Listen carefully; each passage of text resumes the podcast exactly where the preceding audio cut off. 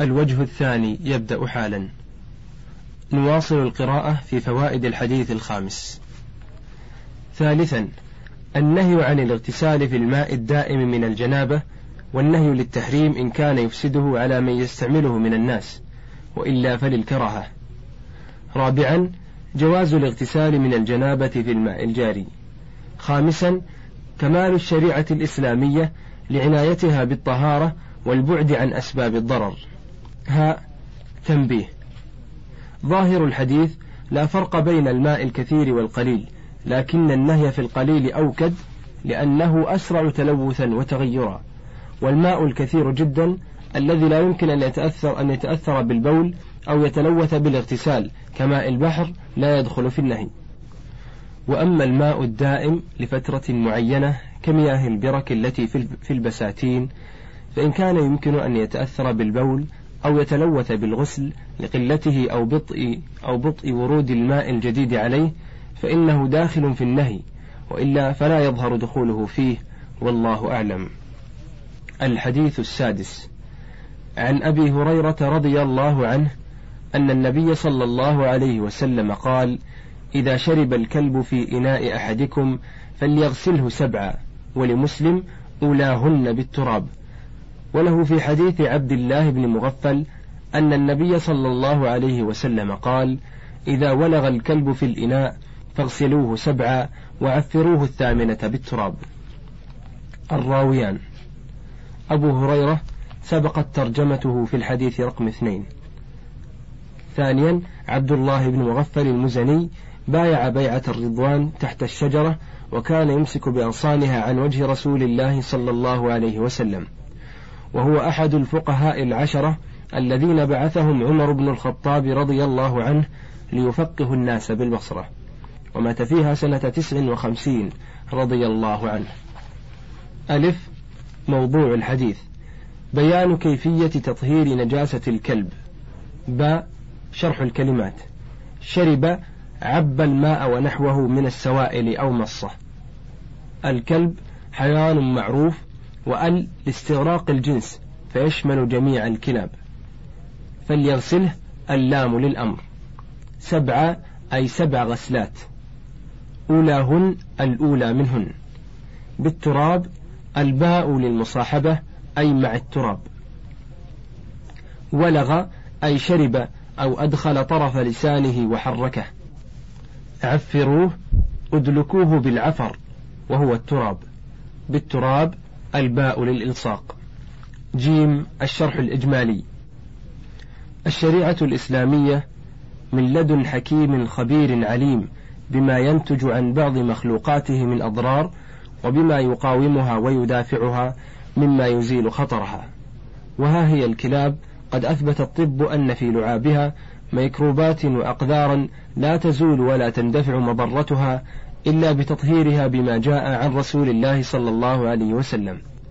وها هو أبو هريرة وعبد الله بن مغفل يحدثان عن رسول الله صلى الله عليه وسلم أنه أمر أن يغسل كل إناء ولغ فيه الكلب سبع مرات بالماء ويزاد على ذلك تعفيره بالتراب لتزول تلك الميكروبات والأقدار. دال فوائد الحديث. أولا أن لعاب الكلب أي ريقة نجس وكذلك كل ما يخرج من بدنه من بول وعرق وغيرهما. ثانيا أن نجاسته أغلب النجاسات. ثالثا وجوب تطهير ما ولغ فيه الكلب سبع مرات إحداها بتراب والأحسن أن تكون الأولى.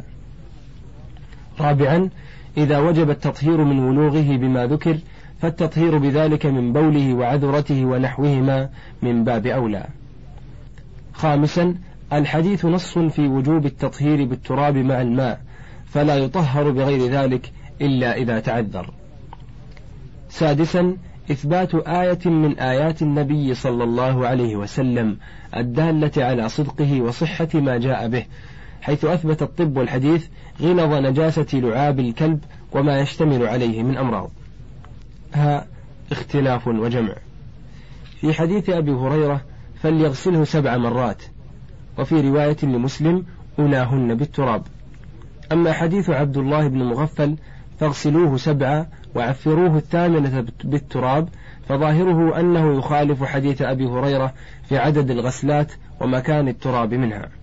والجمع بينهما أن نقول المراد بالثامنة في حديث عبد الله بن مغفل أنها ثامنة باعتبار زيادتها على سبع الغسلات بالماء لا باعتبار أنها الأخيرة وعلى هذا فلا يخالفه أن تكون في الأولى والله أعلم. الحديث السابع. عن حمران مولى عثمان بن عفان رضي الله عنه أن عثمان دعا بوضوء فأفرغ على يديه من إنائه فغسلهما ثلاث مرات ثم أدخل يمينه في الوضوء ثم تمضمض واستنشق واستنثر ثم غسل وجهه ثلاثة ويديه إلى المرفقين ثلاثة ثم مسح برأسه ثم غسل كلتا رجليه ثلاثة ثم قال رأيت النبي صلى الله عليه وسلم توضأ نحو وضوئي هذا. ثم قال من توضأ نحو وضوئي هذا ثم صلى ركعتين لا يحدث فيهما نفسه غفر له ما تقدم من ذنبه. الراويان حمران بن أبان ابن خالد ثقة من التابعين من سبي عين التمر. أعتقه عثمان رضي الله عنه فتحول إلى البصرة ومات سنة خمس وسبعين رحمه الله. ثانيا عثمان بن عفان بن أبي العاص ابن أمية القرشي الأموي أمير المؤمنين وثالث خلفاء المسلمين. أسلم قديما على يد أبي بكر رضي الله عنه وهاجر الهجرتين. وزوجه النبي صلى الله عليه وسلم ابنته رقية فلما توفيت زوجه أختها أم كلثوم فسمي ذا النورين. شهد له النبي صلى الله عليه وسلم بالشهادة وبشره بالجنة وبايع عنه بيعة الرضوان بيده الكريمة. تولى الخلافة بعد أمير المؤمنين عمر بمبايعة أهل الشورى إياه في أول يوم من محرم سنة أربع وعشرين وقتل شهيدا بعد عصر يوم الجمعة الثامن, الثامن عشر من ذي الحجة ودفن ليلة السبت سنة خمس وثلاثين وقبره معروف في البقيع رضي الله عنه. ألف موضوع الحديث. بيان كيفية وضوء النبي صلى الله عليه وسلم. باء شرح الكلمات. مولى عثمان عتيقه. دعا بوضوء طلب ماء يتوضأ به والوضوء بفتح الواو الماء الذي يتوضأ وبضمها نفس فعل الوضوء. فأفرغ فصب على يديه على كفيه يمينه يده اليمنى. في الوضوء بفتح الواو الماء الذي يتوضأ به. تمضمض أدار الماء في فمه. استنشق سبق معناها في الحديث رقم أربعة. استنثر سبق معناها في الحديث رقم أربعة. وجهه الوجه معروف. وحده من منابت شعر الرأس المعتاد إلى ما نزل من اللحية والذقن طولا ومن الأذن إلى الأذن عرضا. إلى المرفقين إلى بمعنى مع. والمرفقان تثنية مرفق وهو مفصل مفصل العضد من الذراع. مسح برأسه أمر يده عليه مبلولة بالماء وحده منابت الشعر من جوانب الوجه إلى أعلى الرقبة. نحو شبه وضوئي بضم الواو لأن المراد به نفس فعل الوضوء. لا يحدث فيهما نفسه لا يفكر في شيء خارج عن صلاته. غفر له غفر الله له والمغفرة ستر الذنب والتجاوز عنه.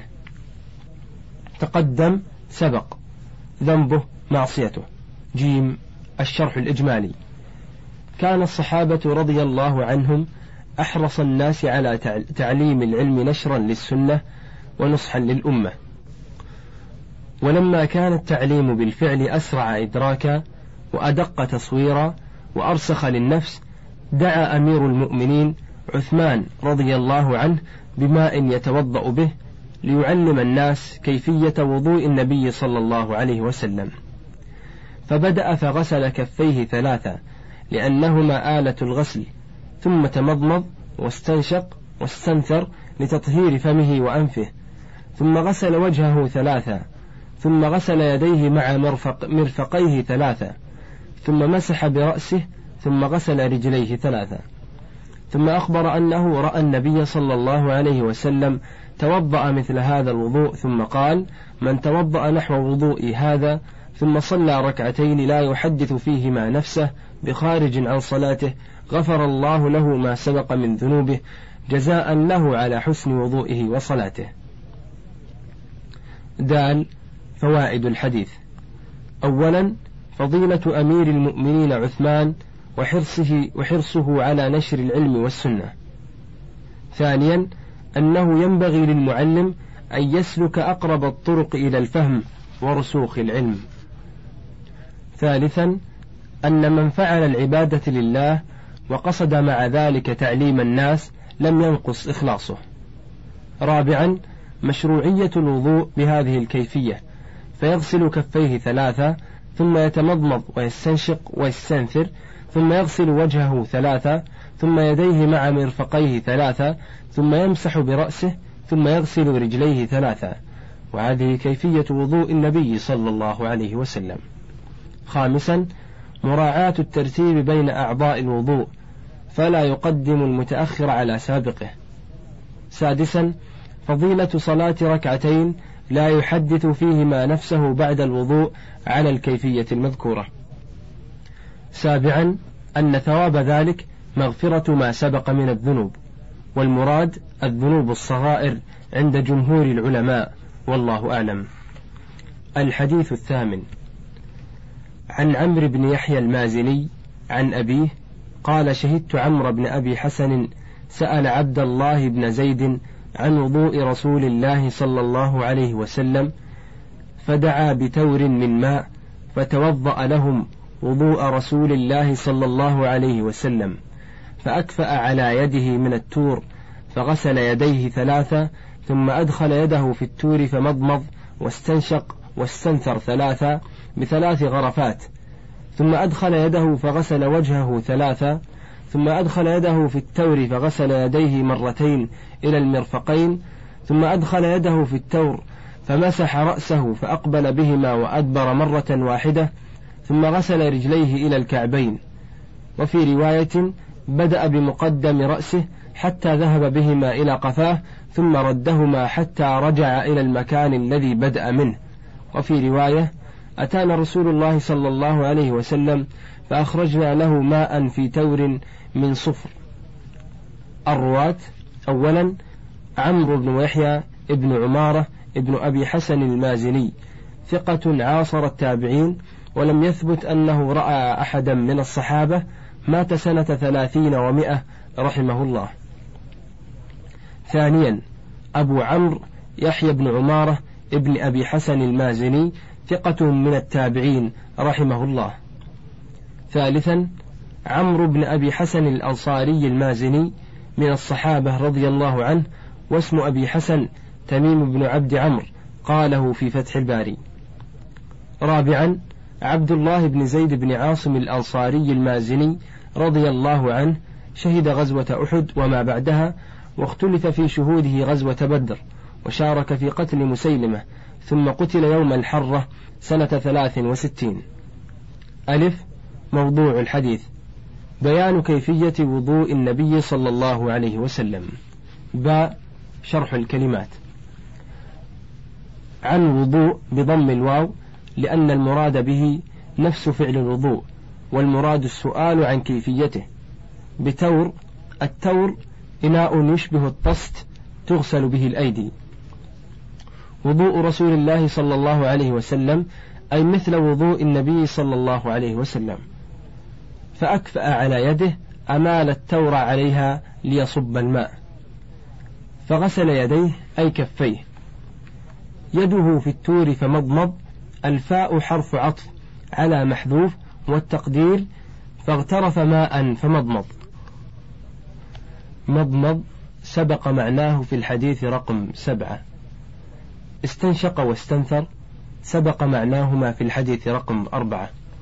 غرفات جمع غرفة وهي أخذ الماء باليد. وجهه سبق حده في الحديث رقم سبعة. إلى المرفقين سبق معنا إلى إلى والمرفقين في الحديث رقم سبعة. مسح رأسه سبق معنا مسح في الحديث رقم سبعة وبيان حد الرأس. فأقبل بهما بيديه أي بدأ بقبل الرأس يعني مقدمة. وأدبر رجع بهما من دبر الرأس أي مؤخرة. إلى الكعبين إلى بمعنى مع والكعبان عظمان ناتئان في أسفل الساق. ذهب بهما إلى قفاه أوصل يديه إلى قفاه والقفا مؤخر الرأس والعنق. أتانا رسول الله صلى الله عليه وسلم جاء إلينا إما زائرا أو مدعوا. صفر نحاس أصفر من جيد النحاس. جيم الشرح الإجمالي. من أجل حرص السلف الصالح رضي الله عنهم على اتباع السنة كانوا يتساءلون عن كيفية عمل النبي صلى الله عليه وسلم ليتأسوا به فيها. وفي هذا الحديث يحدث عمرو بن يحيى المازني عن أبيه أنه شهد عمه عمرو بن أبي حسن وهو أحد التابعين يسأل عبد الله بن زيد أحد الصحابة رضي الله عنه عنهم عن كيفية وضوء النبي صلى الله عليه وسلم. فأراد عبد الله أن يبينها له بصورة فعلية لأن ذلك أسرع إدراكا وأدق تصويرا وأرسخ في النفس. فطلب إناء من ماء وأحضر.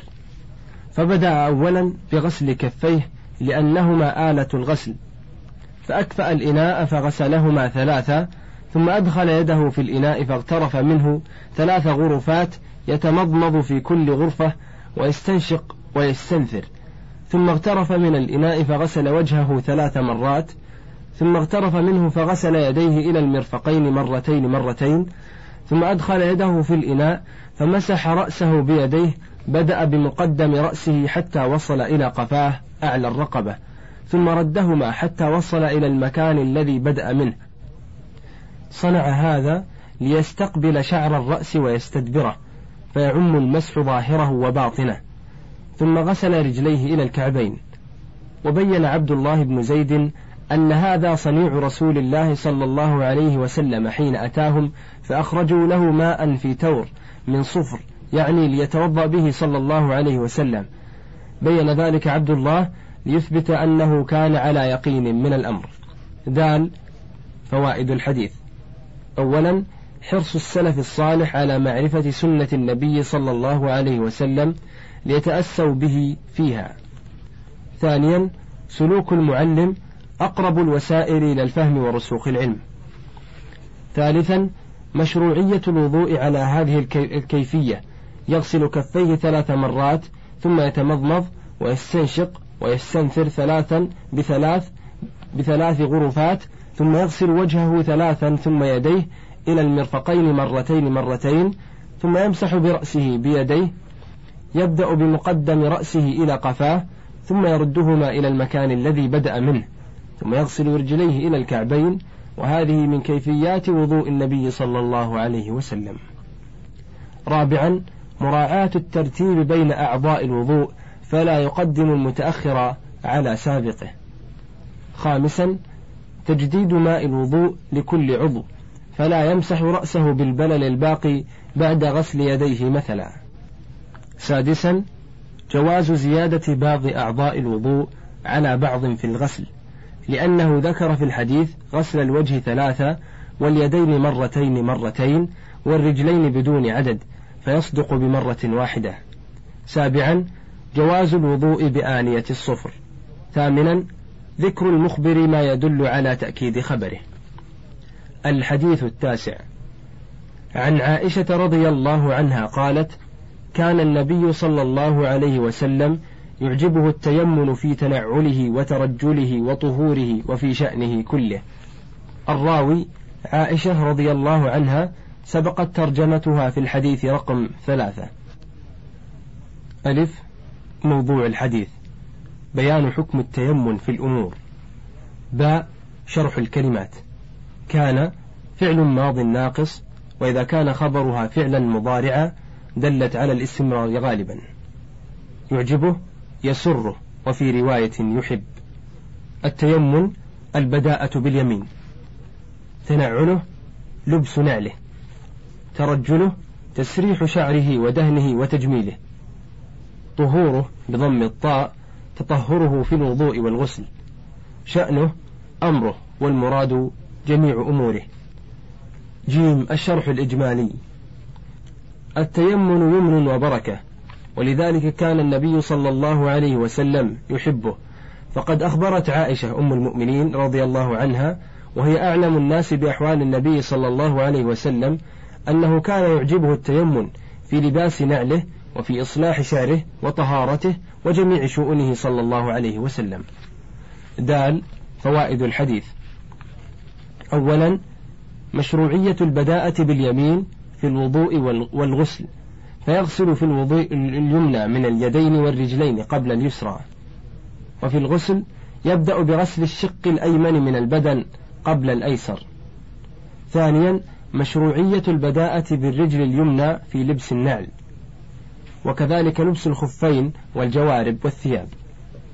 ثالثا مشروعية البداءة بالجانب الأيمن من الرأس عند ترجيله وكذلك عند حلقه. رابعا مشروعية البداءة باليمين في كل شيء ويستثنى من ذلك ما ورد الشرع بالبداءة فيه باليسار كدخول الحمام وإزالة الأذى وخلع النعال والثياب فيبدأ باليسار في هذه وما أشبهها. خامسا كمال سنة النبي صلى الله عليه وسلم بمراعاة النظافة في ترجيل الشعر وغيره.